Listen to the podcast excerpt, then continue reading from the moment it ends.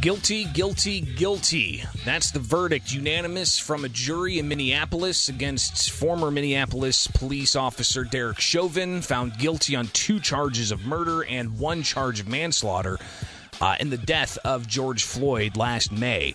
Uh, and of course, a lot of people anticipating that verdict. It uh, was 10 hours of deliberation. What does that mean for our community moving forward? Uh, not just in Minneapolis, but here in Springfield and across the country. So, the WMAY morning news feed. Uh, always enjoyed connecting with Teresa Haley from the NAACP, not just here in Springfield, but also the Illinois uh, Conference president. Teresa, thanks for taking time with us, and let's get your reaction here to the guilty verdict handed down after 10 hours of deliberation. Well, guilty. Today was a good day, or yesterday was a good day um, throughout the United States. You know, guilty was the verdict.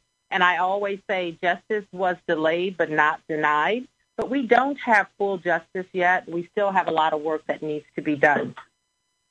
What is some of those uh, major issues that you think uh, uh, have led to what's uh, seemingly an increased number of police involved deaths of uh, minorities? Uh, and how do we address those things? We just have a few bad apples throughout the police department. There are a lot of great police officers doing great things throughout the country, but like anyone, if you have a bad apple, it can ruin it for you. So we just need to weed out those bad apples we need some type of police reform. I believe that we need to give our police chiefs more authority. When they see a police officer acting bad, he or she needs to be able to fire that police officer and then let them work and fight to get their job back and not the other way around because especially if a life is lost, you can never bring back a George Floyd, a Breonna Taylor, and so on. The names go on and on. Teresa Haley with us from the NAACP on the WMAY morning news feed. Uh, we're going to feature a lot of you were last night at the city council meeting, so with the council roundup, uh, there's a lot to cover there uh, with the NAACP addressing the council. But uh, one thing they did address is the uh, the ten shared principles that the NAACP uh, connected with the Illinois Chiefs of Police on. Uh, these principles, we'll, we'll talk about that next hour also on the Council Roundup, but I think it's important to discuss that here in the context of the outcome of uh, uh the Derek Chauvin trial.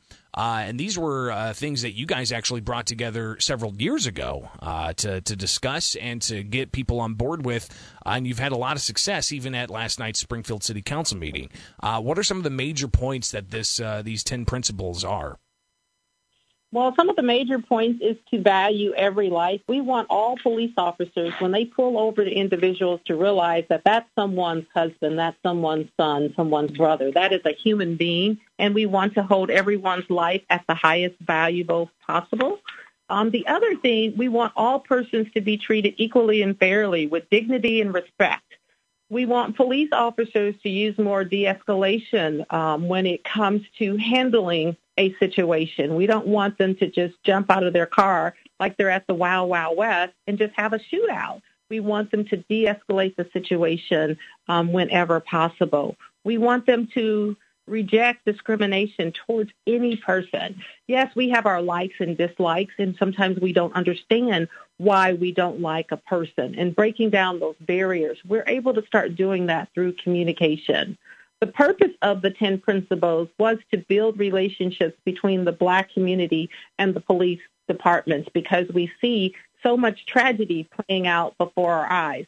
And this has been going on for hundreds of years.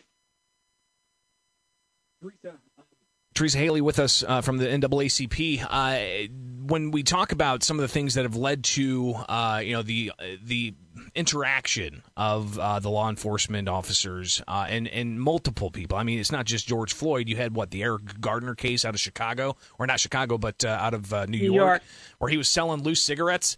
Uh, you know, that's that's a nonviolent nonviolent offense. Uh, passing somebody a counterfeit dollar is a nonviolent offense. somebody ingesting drugs themselves is a nonviolent offense.